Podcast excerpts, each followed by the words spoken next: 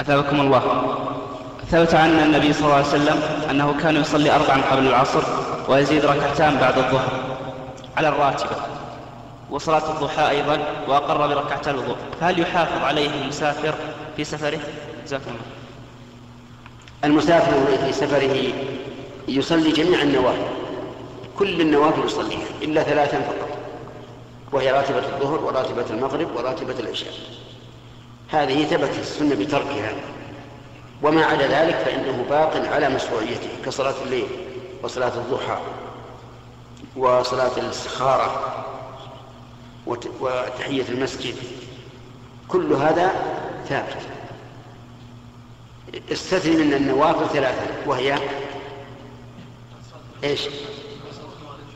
صلاة راتبة الظهر وراتبة المغرب وراتبة العشاء. وما عدا ذلك فهو باق على حاله. نعم.